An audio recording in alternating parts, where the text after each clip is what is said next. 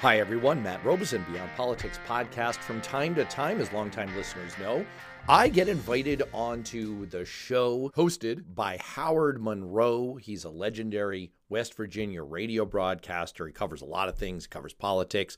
I appear as a political analyst from time to time. And we got into a great conversation this morning about the Nutball Congress. Now, if you've been following the work that I've been doing on YouTube on the Blue Amp channel. I hope you are. I hope you've subscribed and checked out those videos. You know that we've been putting a lot of focus into this, into the explosions of insanity that we've been seeing from some of our Republican friends in the House of Representatives, especially in the Senate as well. And we covered that, Howard and I, a lot on the show this morning. What some of those are, some of the deep dives, and how much trouble they could potentially put all of us in. So, hope you enjoy. And with that, here's Howard Monroe. When the new Congress was elected, the Republicans had a small but a majority, so the Republicans now control. And in the beginning, I had some hopes that maybe I knew there were a lot of crazies on there, Marjorie Taylor Greene, Lauren Boebert, and so on. But I thought maybe there would be some more moderate heads that would prevail, and kind of keep things under control. And then then we had the State of the Union dust up, and we've had Marjorie Taylor Greene who can't keep her mouth shut, and yet nothing comes out that's actually factually correct. And it's just more and more. It just the crazies are in, the crazies are in control now. I always I, look. I and my guest here, Matt Robison, we both come at things looking at it from the left. But I always try to see how much my left perspective interferes with an objective picture. And so, Matt, I was, I kept thinking, all right, maybe just simply because I am leaning left that I'm making this worse than it is. But the more I look at the Congress, the more I look at the actions that the, that little nutball caucus, I think we should call them the nutball caucus, the nutball caucus has done, the more I'm convinced, no, they're really crazy. Howard, it's as bad as I've ever seen it. I was a congressional staffer for a decade I've been a close congressional observer for multiple decades. And it has the quality of imagine that your mattress, remember the old days when people used to have water beds? Imagine you had a mattress, a water bed, except it was filled with snakes. And you have the illusion while you're lying on it of, oh, there's some wriggling sensations that you're vaguely aware of. But meanwhile, you are lying on a bed of snakes. That's essentially the American people their vague awareness that there's something screwy going on under the Capitol dome. I am here to assure you that it is as bad as that. There are vipers in the building, and it, the building is just full of crazy. I'm talking full on Well of Souls, Indiana Jones, Raiders of the Lost Ark. They are down in the pit of snakes, and it is bad in there. The maybe a first sign, well, maybe the first sign of it was the inability of this Republican Congress to come up with a speaker. That was it was great for talk radio every day. I knew, well, tomorrow we'll see what tomorrow's vote is going to be. Kevin McCarthy becomes the Speaker of the House, but he becomes a Speaker with no control, and he's got nuts out there in his caucus. So he's he, so that was kind of the first alert that uh oh, this isn't going to go so smoothly. Right. There were two early signs. One that people paid a lot of attention to, and one that they intentionally didn't because on the surface it sounds boring as heck. The obvious one is George Santos. He is, if you ever saw Mad Max Fury Road, great movie. George Santos is Kevin McCarthy's blood bag. He keeps him around to essentially provide him a thin layer of vote just a tiny bit to keep himself in power. George Santos has absolutely no other function. He has tried to step down from committees to remove just a little bit of the spotlight on his lying behind. But uh, so that leaves him with essentially that's it. He's just there to cast that one initial vote for Kevin McCarthy to be speaker, but he has no other function. We just did an interview with Congressman Steve Cohen of Tennessee. He's a great guy, and he kind of gave us this inside perspective. It's on the Beyond Politics podcast. There's a video on the Blue Amp channel on YouTube. People can see for themselves. And we asked him about Santos. Santos basically has no friends. He sits by himself.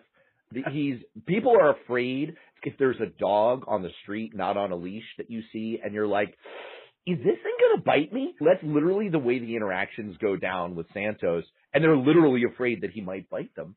And so it's just, it's revealing. So that's the, that was the first sign. Like the fact that they still have this insane liar, probably a felon, who's in bed with Russian money sources, that they're keeping him around and not kicking him to the curb was kind of sign number one that things were off the rails.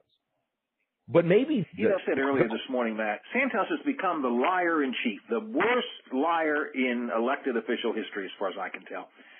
And we've just gone through Donald Trump's presidency, and in terms of lying, I think Santos actually beats him. I mean, we all calculated all of those lies that Trump told during his time in office. And yet, uh, Santos, I don't understand Santos. I don't know if Steve Cohen, when you talked to him, had some thoughts on this, or if you have some thoughts on this. I'm not being facetious here. He has to have a screw loose, right? I mean, to be that kind of a continual, perpetual, habitual liar about everything, there has to be something wrong with him. And I'm not being funny. Is that? Do you feel that way? I asked that of the congressman who he replaced. So the guy who used to represent George Santos's district, a guy named Steve Israel, he also, by the way, used to direct the Democratic Party's campaign arm that focuses on the U.S. House of Representatives. So he knows a little something about running Democratic campaigns and running in that district. And he knows that territory super well. And I asked him, and he refused to psychoanalyze George Santos. But that's his sense is that this is someone who is, he's deeply troubled. He's extremely unwell. And it's different than Donald Trump being unwell. Donald Trump is, Mary Trump, his niece, is a psychologist, knows him well, and has a clinical insight on the man. And he is a pathological liar and a pathological narcissist. These are clinical terms. They're, this isn't me. This is like the way a doctor right. would talk about it. And so he's profoundly sick. He's very mentally unwell. George Santos is at a slightly different level though, because there's literally nothing about him that's true. With Trump, there was an anchor point to things that were real. He would then make up shams, 40,000 lies counted by the Washington right. Post over the course of his presidency, but there were anchors in truth. George Santos, I think, is living in a lost fantasy world. It's actually sad. Honestly, I think the best thing would be not only for him to be removed from office, but for him to get some serious medical treatment. I, I actually feel some sympathy for the man. I think he's very sick. I don't want to spend a lot of time on Santos. He's simply a sign and symptom of the nutball Congress in my mind. But it, it, is he so out of touch with? Again, we're just who knows. We're not experts, and I've never met the man. But is he so out of touch with reality he doesn't understand that he's lying, or does he somehow feel that lies are embellishing it? I, I, again, I just completely don't understand it. Not at all. The other thing I don't understand, which you touched on, is someone who is such a liar. So uh, about when I say everything, I mean literally everything in his every single thing he speaks is a lie, and in some cases are criminal activities, perhaps.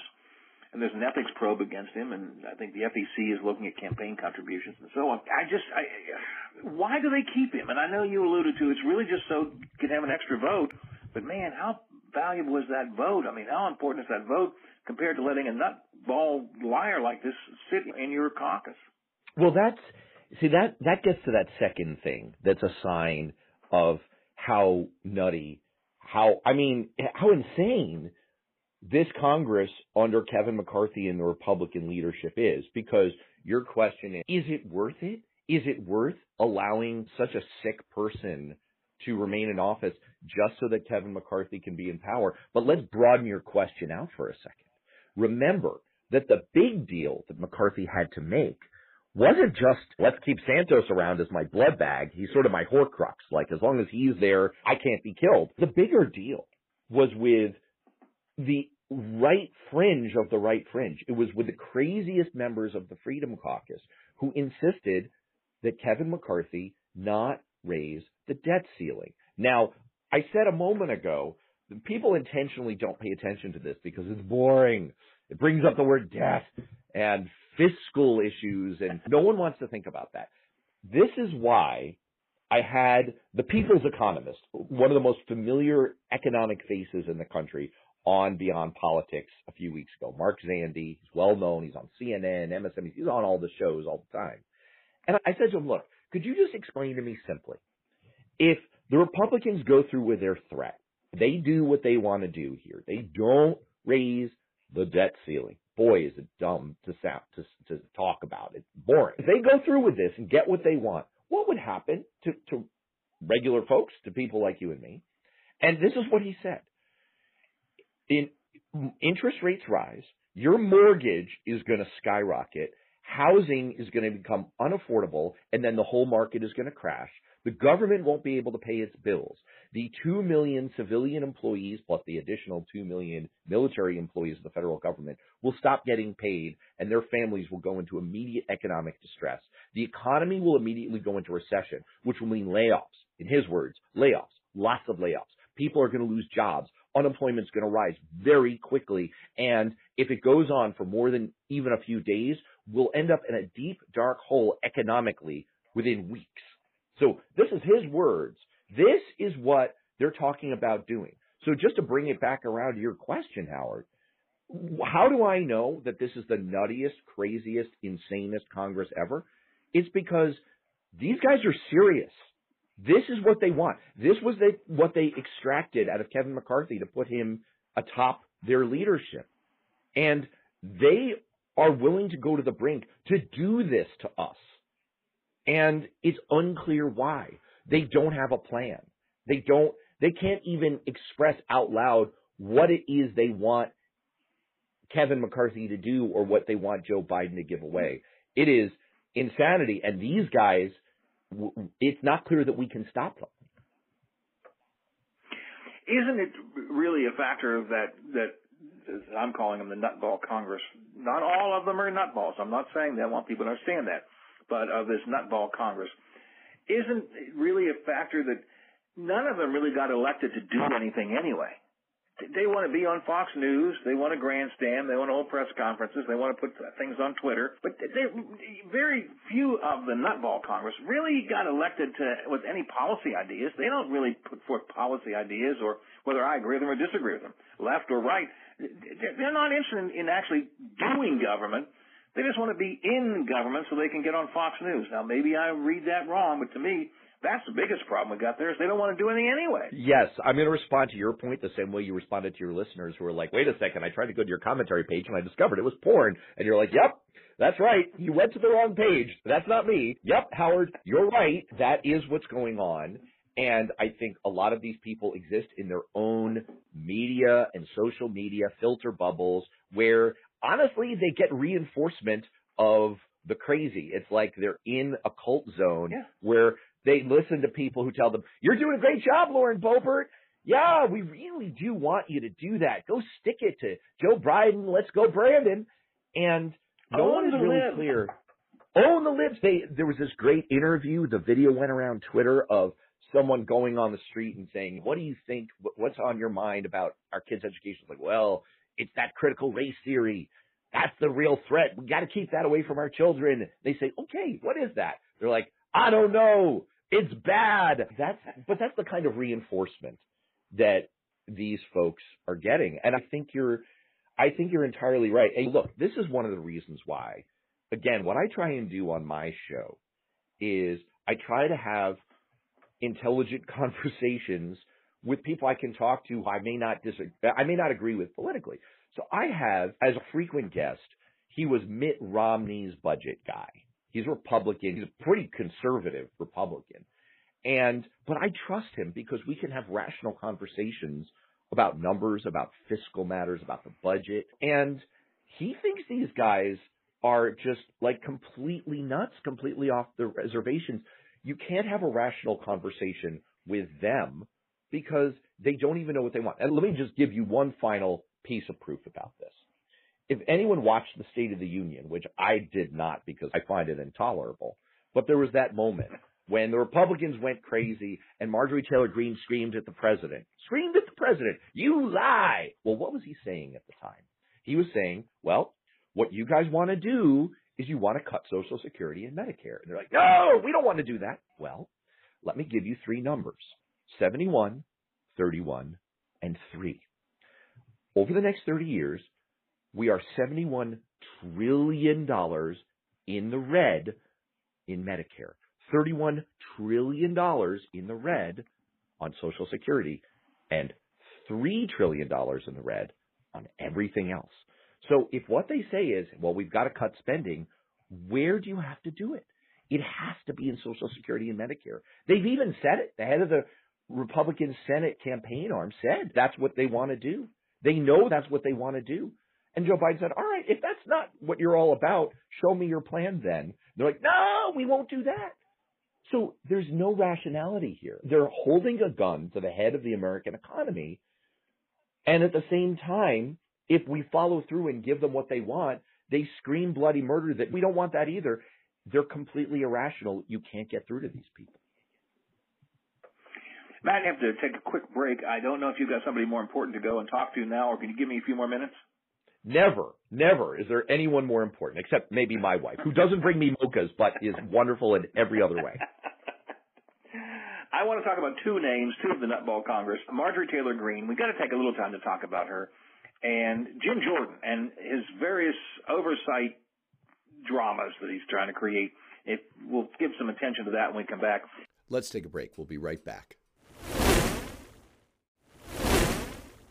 On the line with me is and political commentator Matt Robison, who is a political uh, commentator, podcaster. He writes for various online political sites.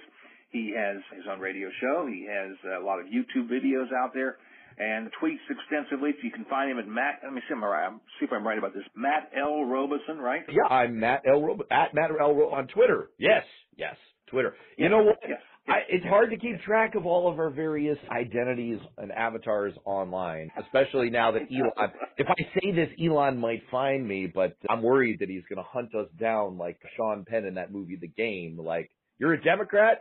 Off of Twitter, you. I will find you and take care of you. Yeah, exactly. A couple of quick texts. I'm not surprised. My texts are all saying what liberal loons we are. Our George Bush. Oh, I lost it. George Bush and where did it go? George Bush and most of the Congress lied us into a war with Iraq, and that's true, and destroyed a country and killed a half million people. You don't mention that. Well, I just did. I'm not sure what the point of that is, but okay. Off the text line, Howard, why don't you mention all the lies that Biden told? You just talk about Trump's lies.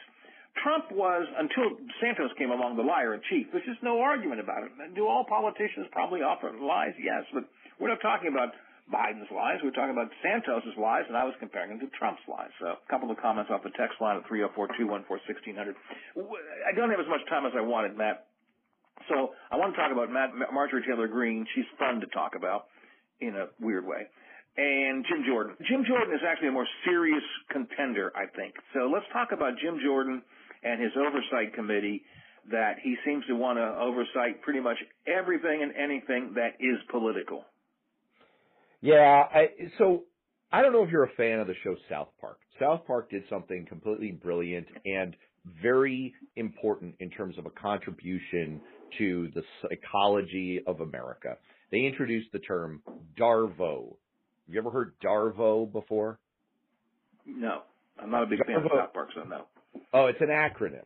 It stands for Deny, Attack, Reverse, Victim, and Offender. Deny, Attack, Reverse, Victim, and Offender. And Darvo, their whole point was, well, this is Donald Trump's MO. This is what he does, is that when something happens, it's like your texter minute ago. Well, it's like, so how would you Darvo the fact that Donald Trump is verifiable liar? Well, you deny, you'd attack, and you'd reverse victim and offender. That's what Jim Jordan and the Republicans are trying to do when it comes to their whole new committee weaponization of the law enforcement. Again, I don't know what they're calling it. And what they're trying to do is deny the very real facts about what they did, about what Donald Trump did, about what Russia did, attack Democrats, and reverse who did what to whom. So what you have is some things that are so well documented, I won't even belabor them. You have the fact that Russia attacked America. This was detailed in five volumes by the Senate Intelligence Committee under Republican control. Republicans agree that this is what happened, that Russia attacked us to try to overtake our elections, to try and put Donald Trump in charge. And you have the entire Mueller investigation that shows that Donald Trump went along with it, worked along with it, welcomed it. You have this entire situation. You have well documented the fact that the FBI actively tried to help Donald Trump. The only reason that, that FBI Director James Comey released the fact that he was opening the investigation into Hillary Clinton's emails again 10 days before the election, which has been documented as this is the reason Hillary Clinton lost. This is why Donald Trump became president. The reason he did that was that he was essentially being blackmailed by the New York office of the FBI that was full of Trump supporters. And so we know all these things, and yet Jim Jordan is doing this whole congressional kabuki theater show of, oh, deny, attack, reverse victim offender. It was actually Donald Trump. He was the one who was the victim. He was the one who was under attack. That's what this entire vibe is. And that's what Jim Jordan is all about. And let's not forget that this is a man who there are serious questions about his role in the sexual abuse scandal at Ohio State when he was a coach and it was happening under his nose. And this is the man the Republicans have put in charge of this kind of sham investigation. It is gaslighting to an extreme degree. And yet it actually has turned against them at least once in their hearing, their oversight hearing on Twitter recently, when the intent by Jordan and his committee was to prove that the that the government was in was in was working with Twitter to prevent Donald Trump's information from coming out and all that kind of good stuff. And yet folks from Twitter who were there said, "Excuse me, no, actually it was the Trump administration that tried to influence Twitter's coverage of certain things." I mean, it just it blew up in their faces. Howard, I did a whole video about this on the Blue Amp channel. I called it the greatest moment in the history of congressional hearings. I urge people to look at it, not just because I'm trying to promote my own channel, but because I can't convey to you on the radio what exactly went down. Suffice it to say that Chrissy Teigen, the former supermodel, sent out a tweet once in which she referred to President Trump as a nickname for a cat, followed by another word for a donkey, followed by a word for a female dog. And this led to a linguistic analysis of whether those three terms strung together, P, A, and B, constituted one insult or three, because Twitter doesn't allow you to make three insults in one tweet.